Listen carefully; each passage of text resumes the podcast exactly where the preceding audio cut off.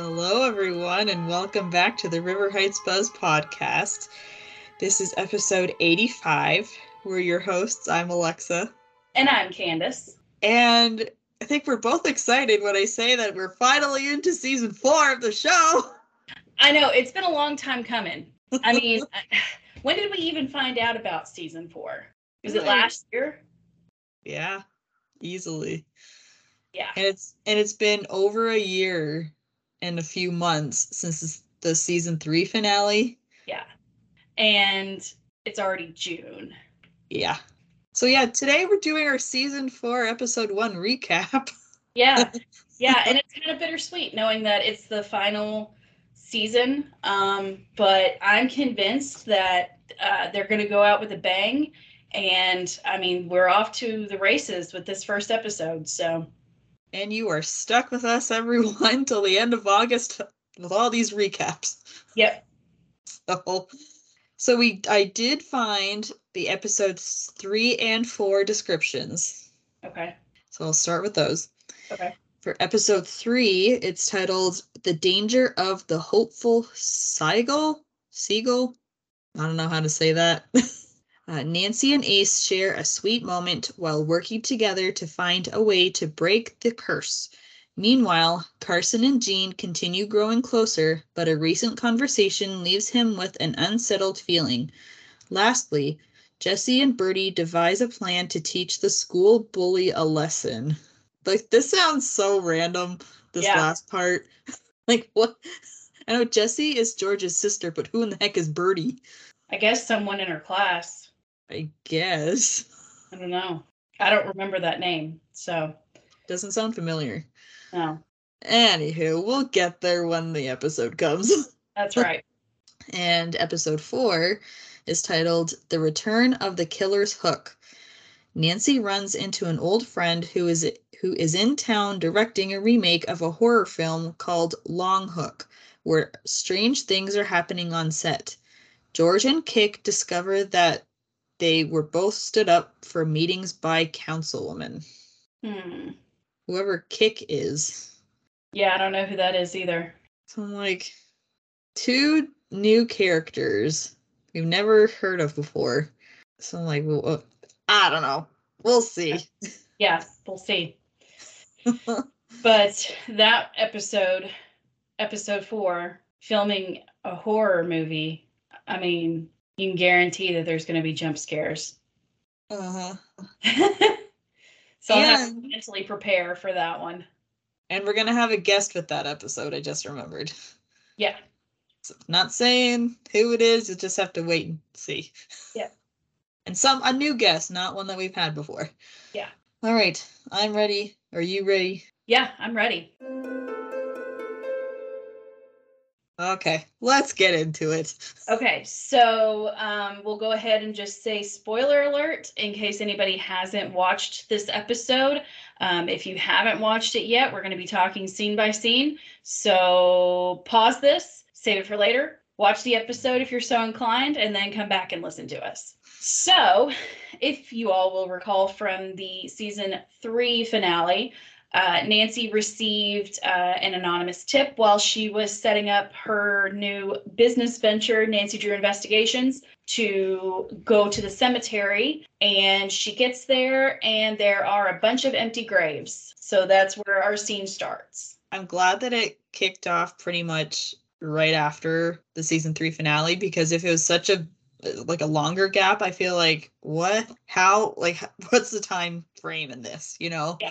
I think that was a smart move because now it, it really like flows concisively and cohesively, you know. So, but yeah, so Nancy is in the middle of the cemetery. There are at least eight graves that are now empty. So, of course, she's kind of looking around trying to figure out A, what's going on, B, who these people are, and C, if there's some kind of relation between all of them as to why they would be missing. And then we hear um, some whispering, and Nancy's looking into one of the graves and jump scare.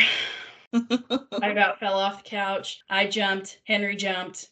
it was a lot because there is a skeleton and Nancy falls into the grave, which sounds horrible to me. Like that sounds like a nightmare. So she's trying to like claw her way out. And thankfully she wakes up and it was a dream. Mhm. So kind of an interesting way to start. So she is actually um, at her little Nancy Drew investigations office, and Carson and Ryan come in, and I love that they're like bros now. yeah. The relationship is so funny. They brought Nancy some breakfast, and she's talking about how things are slow in the investigations business at the moment, and she has bills to pay. And I got so tickled at Ryan because he's like looking around at everything and he sees her like cork board that's up and says dope murder board. And I'm just like, oh, he's trying to be cool. So Bess apparently had texted Ryan and told him to tell Nancy that she's late because she's supposed to be helping Bess with something. So she rushes out to the historical society because if we recall, Bess is now working the historical society. and And- Ryan like ha- reads like the whole message from Uh-huh. Bess, and Carson gives him a look, be like, "You dumb nut! Why did you say the whole thing?" Yeah. Yeah. Because Nancy, by the sounds of it, put Bess on like mute or like do not disturb. And I'm like, well, if Bess is, you know, keeps going and going, going on about this stuff, I don't really blame Nancy for muting Bess in No. a way. I, I get it because like there are some conversations that I have muted just because they're so active. And like if I'm trying to do something during the day, I don't have time to go and read all those messages. I'll go back to it later. And Nancy has a lot going on. So it, you know, it makes sense. Yeah. So she rushes out to the historical society and keeping up with the times. Bess is doing like a live stream. There's something called a, lo- a lover's vigil that's going to be happening that Bess is going to be putting on uh, and Nancy Drew Investigations is sponsoring it, sponsoring it by showing up because she doesn't have any money. And so the whole crew is appearing on the live stream, but it's like a hot mess express. Like there's no organization. It's very hodgepodge, put together at the last minute, but you know, they're doing the best they can. So Bess and Nancy are talking about Ace, and then he shows up because Bess told him that Nancy would be gone. She kind of set it up so that they would see each other. And I've got to give it to Ace. He immediately starts talking about his feelings and how he respects her choice but is sad that he lost a friend. Like that right there was so heartbreaking to me. yeah. So sad because you could tell like genuine sadness. Yeah. And it's like um, Nancy pretty much ghosted him too. Yeah. And like she doesn't even want to talk to him because it's like all these obviously there's still feelings and stuff between them, but it's like she doesn't want to like keep putting more fuel in the fire with that kind of thing, like Yeah. more than she has to. Yeah. You know? So Yeah. Yeah, it's a very tough situation because it's like we know, you know, the curse is there. And if she tells him about it and they try to fight against it, then it's going to lead to his death. And she doesn't want to tell him about that to make him not only one stress and be nervous about it, but to fight against it more and potentially cause his death. So it, it's stuck between a rock and a hard place, really. Is ghosting him the right answer? No. But it's like, if you're in that kind of situation, what would you do? yeah. you know. So they're having kind of a sweet moment, and then all of a sudden the police barge in and arrest Ace for stealing the eight bodies because in the interim of where we left off with season three, he was um, working at the local morgue. Yeah, he just got hired for to work there. So apparently, working at the morgue means that you, of course, stole eight bodies. Don't know how they got there, but okay. And then even too when Nancy I'm kind of I'm jumping ahead here. Nancy and Nick go to Ace's backyard where like the crime scene tape and stuff is. You can clearly tell that is not enough room in his backyard to have eight bodies buried. No. Like that's not possible. No. You know, mm. so Very weird. Of course, Nancy shows up at the police station, but the officers on duty won't let her in because her previous community liaison position is apparently under review because there's a new police chief in town. Bess and George tried calling Ace's parents, but they're on the Appalachian Trail, no cell service. Um, so, of course, Carson is on the way to try to help. Uh, the chief wants to see Nancy, and she acts like a big fangirl of Nancy's, and it's kind of awkward. honestly, I'm not a huge fan of this new chief. No, sh there's there's something under the surface. I haven't quite figured it out yet, but it it doesn't feel right. you know? Um, I just thought, you remember last season how Temperance essentially turned Temperance was Temperance, but then she went into Charity's body. What if this was another kind of situation like that where this new chief could be kind of like the eyes and the ears and for Nancy Uh-huh. and like that whole charity temperance thing? I didn't even think of that. I, I, mean, literally possibility for sure. I literally just thought about that now. Yeah, no, it's definitely a possibility. I, the vibe was just weird. Like the way she was acting towards Nancy, the way she was talking, and it, seemed way overdone and not genuine. Like she's putting on an act for some reason. Yeah, it was very weird. Like Don't- um Don't trust it. No, I'm pretty sure that chiefs are supposed to be a lot more tough than that, not just like la da do, like everything's cool. Give me your number, I'll text you. Let's go on, um, like a trip or something. Like no, that's no. Yeah, and it's completely the opposite direction of not allowing her in there to do her community liaison job because it's under review. Yeah, Yeah, doesn't make any sense. Nancy, of course, is kind of like uh, whatever and argues with her to try to let Ace go, but she won't release him. And then another uh, police officer comes in with an evidence box, but it's really small. Again, you're not going to fit eight bodies in an evidence box that's like maybe a foot long, if that. like if you would have eight bodies, you would have eight bodies in the morgue on the slabs. Yeah, Like you wouldn't just have like this one box just No. with like a handful of evidence. yeah, Like that one yeah. person could carry. Yeah, and it just seemed like this cop was carrying it like it was there was no weight to it. Yeah. So So George is in the background trying to talk to the other officers using all these legal words, and she's getting it wrong. God bless her. Because if you all will recall from last season, the end of last season, she's starting to study law. Uh, and then Bess, of course, is just being Bess, and she just goes and knocks the lid off of the evidence box that the cop is carrying, and it's literally just part of an arm. and Bess is like before she opens the box, she's like, "Oh, ice cream sandwiches." So lame. And then But she, I mean, you know, and she, you know, she opens the box and she's like, she has like this look on her face, like she's gonna throw up, and she's like, uh, "No, that's not the ice cream sandwiches." And Bess sneakily takes a photo of the arm She while does. while Bess does that whole like distraction thing, Yep. and so then they just take off. Yep. So it was awkward, but it was smooth at the same time. Yeah. So, like you said, George takes a picture of the arm and they go back to the claw to try to figure out who the arm belongs to. Nancy then meets Nick to start investigating, and apparently, the arm was found by a neighbor of Ace's parents who had a dog that went into his parents' backyard and found the arm. Ace is house sitting for his parents and has been for a while because, like I said, they're on a trip for an extended amount of time. So Nancy and Nick go to Ace's parents' house and see the police tape and a big hole in the backyard, and then they start hearing dogs barking. Mhm. So the dog found the arm at around 10 p.m., and it's around that time again when they're out there together searching.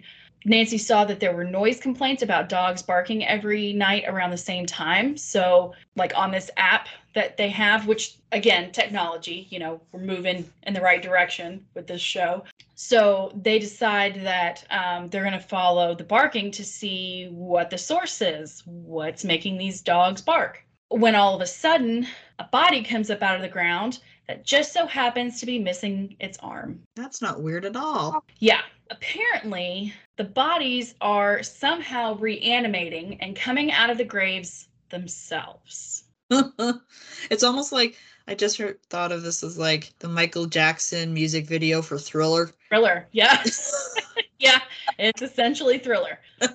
Yeah. And the makeup, I gotta say, awesome as always. Honestly, I wish that we could talk to some of these characters or like like the people that were like these almost essentially like zombies, you know, Yeah. to see like I'm sure like the makeup and stuff took forever to Mhm. get done just for like these small spurts of like scenes throughout the episode. So like be interesting to talk to them, like the makeup artists, and, like anyone else involved, just to see like what the process is like, if like with the any extra pieces that they have to add on, all that kind of stuff. Yeah, because I mean, like we've said before, this is the CW, so it's not a huge budget, but it's like they work really well with what they have. Yeah. So, so scene changes, and we are at the historical society with uh, Bess and Ryan. And Bess is like trying her best to run the historical society, but it's clearly a struggle. Um, she's trying to get everything ready for that lovers vigil that's going to happen. And then Shelby and Jonas are there to meet with Bess, and they're talking about storage for the relics and haunted objects. And they mentioned that they could move stuff on the black market makes me nervous. Mm-hmm. Um, they want to sell stuff for Bess, and um, Bess declines their offer because she has to go meet someone at the docks at four o'clock, which obviously that sounds shady So- and mysterious too. I didn't think that the stuff at the historical society could be for sale. In a normal world, no. I didn't think so. So, like, why would they offer to get this stuff from Bess, sell it, and even go through the black market in the process? Yeah, I mean, I don't think, I don't even think Bess would have the uh, authority to make a decision like that because I feel like even though she's kind of, she's like in charge of the historical society, I feel like those items belong to the city of Horseshoe Bay Yeah. or like the the town government. You know what I mean? Like it's not it's not her stuff. Yeah. She's just like It's almost like a it's almost like if she were to decide to go through and like sell the stuff, she would probably have to go to like the right channels yeah like how do I go do this stuff? Can I even do this in the first place? yeah Like she just can't make that decision on her own. no So no mm-mm. she rushes off and it's real awkward because it's like you could tell she didn't want to do any business with Shelby and Jonas and totally I I get it because they seem super shady. Um, and so Ryan is there and it's kind of awkward and he's apologizing to them and they had his car and they give him his car back. Why did they have this car in the first place? I don't know, some kind of deal fell through at the end of last season, and so they took it as like collateral or something. It was it was strange, but I, I had a really bad feeling about that. So scene changes, and we're back at um, Nancy's office and the murder board, and she's telling Bess and George about the corpses reanimating and kind of wondering if it's part of like some kind of ritual, which is found in a lot of different cultures. Um, so now they've got to find the bodies and get proof to the new police chief about them reanimating themselves. Um, so Nancy comes up with this theory. She thinks that they bury themselves during the day and only come out at night. Thriller. Seriously, terrifying. So George did some research and she found an article about the girl with the missing arm. She had personal issues and she died on a boat back in 1998 and it hasn't been visited since then. So Nancy decides that's the first place she needs to go to see if there's any clues there. Wouldn't the boat uh, have been possessed by someone in There's that? there's absolutely no way because when boats are docked, you got to pay for that.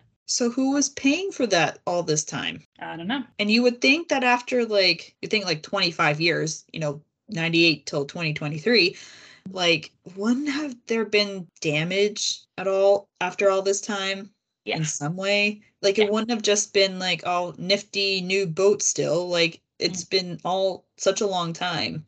Like if it's not maintained properly.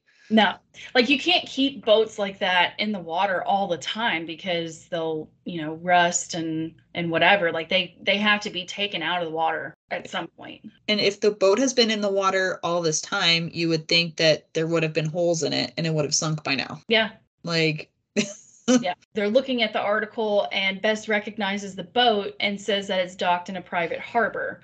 So we learn that Ace has been suspended from his job, obviously, at the morgue until this whole scenario is over and his name is cleared. So Nancy decides that she's going to go see that boat and she gets there and it's all covered in dust and like cobwebs and she sees a weird book that has like chunks cut out of it. It's very strange. And she takes it just as the security guard comes and she quickly gets away and she sees the guy from earlier who had dropped off seafood at the claw and um, she asks him if he can hide her on his lobster boat and he does. His name is tristan. And this is probably like the new love interest. that's what i'm thinking because he is pretty cute i'm not gonna lie um, so he hides her on the lobster boat just as the guard comes up and asks him if he had seen anything, and he says no.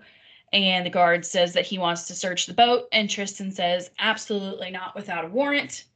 And I was like high fiving myself because I'm like, yes, gotta have a warrant. the guard kind of just stalks off since he wasn't able to search the boat. And Nancy gets out of the boat, and there was a lobster that was on her. So she takes off, kind of awkward, but you know, it's not a, an episode of Nancy Drew without a whole bunch of scenarios of awkwardness. So scene changes. We're back at the historical society, and Nancy is looking at the book that she took from the boat. And Bess and George are there, and Ryan comes in, and there are a lot of weird drawings in the book and Ryan kind of sees it over her shoulder and, and shows Nancy a map of the old Horseshoe Bay from years ago. And Nancy realizes that what she's being shown is close to where um, Nancy found one of the bodies. And, and so she. Oh, and Ryan makes a mention of Lucy. Yeah. I was like, shout out to season one. yeah. Love that. And so Nancy comes up with this crazy idea of what if the bodies are following some kind of pattern. So Nancy tells Bess to look at the noise complaints and figure out a pattern, and maybe they can find out where the bodies will be that night because apparently they're moving around. Scary. So Bess and Ryan are going to get uh, go down to the docks to get the items from some dead medium's estate. That's where she was going to go at four o'clock uh, Ryan told Bess that he'd help her try to keep the historical society going because, you know, clearly it's more than a one person job. She's in over her head, and it's very clear that she's in over her head and she needs help. And they're just driving along, having normal conversation when the brakes start to go out in the car and they crash into a tree. And it seems like the car is speeding up too. Yeah. That's not weird at all. Yeah. Thankfully, they're okay. Mm-hmm. Get out with like scrapes and bruises and bumps, no big deal. Mm-hmm. So they're looking underneath the hood, and there's a talisman there. so, jeez. Ryan says that it's dangerous to be dealing with Shelby and Jonas, and that Bess doesn't need to worry about it. It's too dangerous. He's going to handle it. So mm-hmm. I feel like that's going to come and bite him in the butt later on. But, you know, I guess we'll just have to wait and see how that shakes out. Um, so the scene changes, and we're at this lovers' vigil that Bess is putting on at the Historical Society. Uh, we find out that Ace got out on bail, which is good. Ryan doesn't want to tell Nancy about the crash, so he tells her that he and Bess had a flat while they were out driving. Bess's girlfriend comes up to her and they kiss because I guess it's been a while since they've seen each other. Uh, she gave Nancy the stuff that she had found out about the noise complaints and uh, George is kind of going through her own thing. She's upset because something that she worked on for the judge wasn't right. And Nick came up and was talking to her about it. And they had kind of a sweet, kind of a deep talk um, because she asks Nick why he sold the engagement ring that he gave to her. And he said that he needed the money to help protect the town and to seal the veil at the end of last season. And George tells Nick to download a dating app and because it seems like he's the most el- most most eligible bachelor in River Heights. Apparently so. But yeah, they talk a little bit more about their relationship and it seems like they're kind of maturing a bit and maybe they can get past this and have some kind of friendship, maybe not quite what they had before, but I mean, it's better than not being in each other's lives and breaking up the crew, you know? It's almost like similar stuff between George and Nick and then Nancy and Ace trying mm-hmm. to like working their way through the relationship stuff. But obviously yeah. Nancy and Ace is a lot more dangerous than George and Nick. Yeah. Now, is it just me or does Nick look like he has like a couple of scars on his face during the premiere versus last season? Oh yeah. Huh. I didn't even think about it, but yeah. huh. Wonder what happened. I don't know.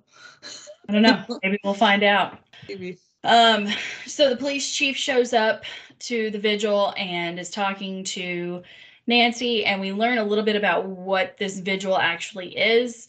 So, town legend says that on uh, this night, lovers can reunite. So people will write their lover's name down and put it in a bottle and send it out to sea so that the souls can reunite. I'm just saying, I wish that I lived in a town that had half as many legends as Horseshoe Bay because it sounds like a good time. It sounds scary, don't get me wrong, but it sounds intriguing at the same time. It seems like a lot of the stuff in that kind of way it happens Mhm. a lot rather than it doesn't. Mhm. So So we also find out that the police chief does not believe in ghost stories and she says that they lead to trouble. Well, girl, you're in for a rude awakening in Horseshoe Bay. So Nancy goes to the back to get more bottles and she ends up writing a name down and she puts it into a bottle herself. Of course, we all know whose name it is. Then party goers come in and Nancy tries to get them to leave, but Ace shows up still my heart. Um, after being in jail, he didn't want to be alone because, like I said earlier, his parents are still out on their trip. And he is very manly and he gets all the people that had gone back there to leave. And Nancy apologizes to him for everything, which I feel like is a really big step in maturity for Nancy because, as we've seen in prior seasons, she is much more uh, one to bottle everything up, not talk about it, avoid it,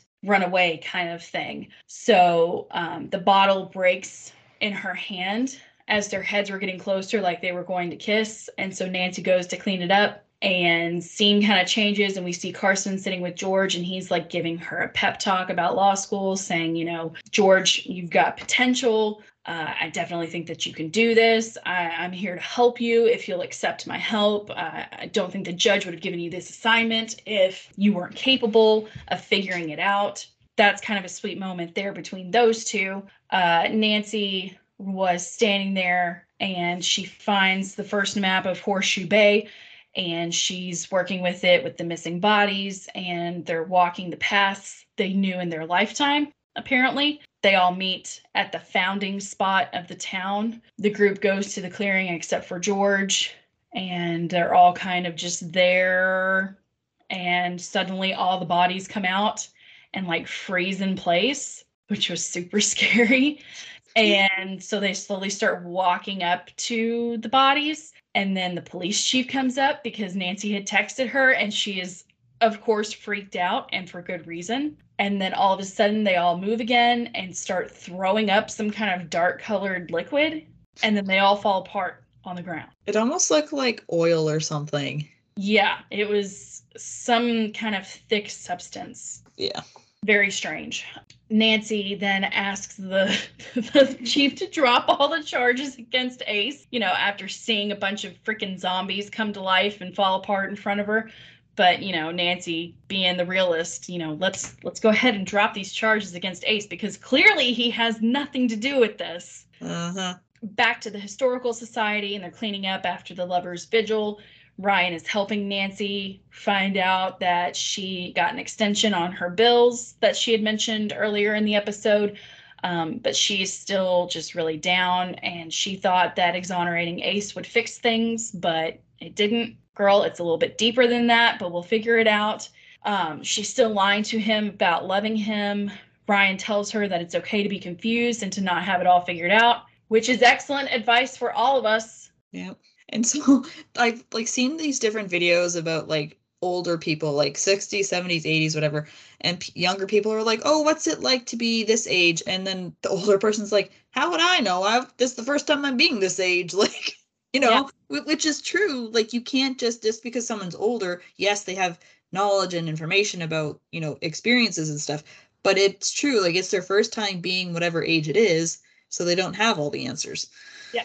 So, Yeah, no, we're all just kind of like bumping into walls trying to figure it all out. Yeah. So, uh, Bess comes in and asks about the glasses in front of Nancy, and she spills the beans about what happened. And of course, Nancy is upset because she thought that they had just had a flat tire, but really they were in a car accident and it could have been a lot more serious than it was. Ryan asks her to stay away from uh, Shelby and Jonas because they're dangerous. And she, of course, ignores that because she's Nancy. And she shows up at Shelby and Jonas's house. And Tristan answers the door. And Nancy's like, You live here? These guys are your parents? And then she leaves. Yeah. Another awkward scenario, but you know, it happens. Uh, so scene changes. Ace comes into the historical society and he sees the broken glass from the vigil with the note that Nancy wrote. And then we switch to Nancy looking through everything, and it flashes back and forth to her working, and then the puke going like into the water reservoir. Ugh. So gross. Uh, then the electricity went out at Nancy's office, and then Ace shows up, and her note in the bottle, of course, said her name, said his name because we all knew that was happening. There was no way it was going to be any other person's name. So he confronts her, and she simply says that they're cursed. And I was just like, oh my God, she's mentioning this literally in the first episode. But I guess it could be a good thing that she mentioned it like pretty quick, so then they can try to figure things out. Yeah, I mean, I guess now we have 12 episodes to try to figure it out. But it's like, I just, I didn't think, I thought they would wait a couple episodes before just going ahead and, you know, filling the beans right away. But I mean, Yeah. with the way that these curses have worked in the past, I feel like we're going to need all 12 of these episodes Yeah. to get it figured out. That's where we're left. And I don't know if you noticed it or not, but there was not a preview for next week's episode, which I thought was interesting. I noticed. So, Oh man. yeah, kind of weird. So, that's that's really all we've got so far, but that was a lot to unpack, especially for uh, season premiere. So, I'm hoping that the only way from here is up and that we'll get things figured out um, at some point and figure out uh, how exactly and why exactly these bodies are reanimating, what that all has to do with anything. We're just going to have to wait and see. We did get a couple of listener comments. Okay. Let's hero some listener comments. Let's hero some listener comments. Marie said, love it, like the premiere. Mhm. And then Liam said, I was surprised at first that Ace found out about the curse so early on, but then I realized this sort of thing has happened in the show before and in other CW shows, for example, Riverdale.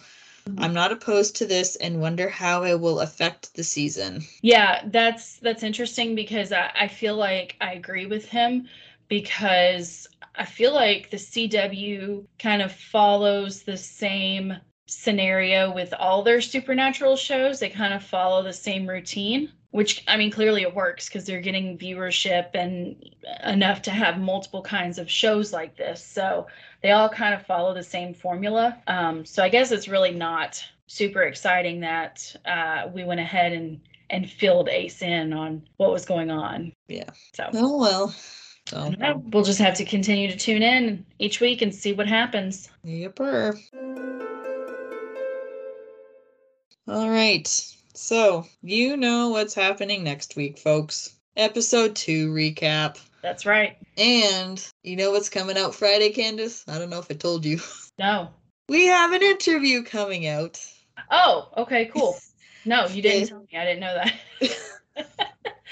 We are going to have a bunch of like interviews from the voice cast from the games like every couple weeks or so. And so this Friday, it'll be Danny Gendron. He voiced Jason Danforth from Midnight in Salem. yep. So that's coming out Friday. And yeah, that's pretty much it, I think. Yep. All righty. Well, thank you for listening, everyone, and we'll see you next time. Bye, guys. You can find us on Instagram at River Heights Buzz. You can email us at riverheightsbuzz at gmail.com. You can join our Facebook group, the River Heights Buzz Podcast Central Buzz. And you can follow us on Twitter at River Heights Buzz with just one Z. Thank you so much for listening, and make sure to keep an eye out for our next episode.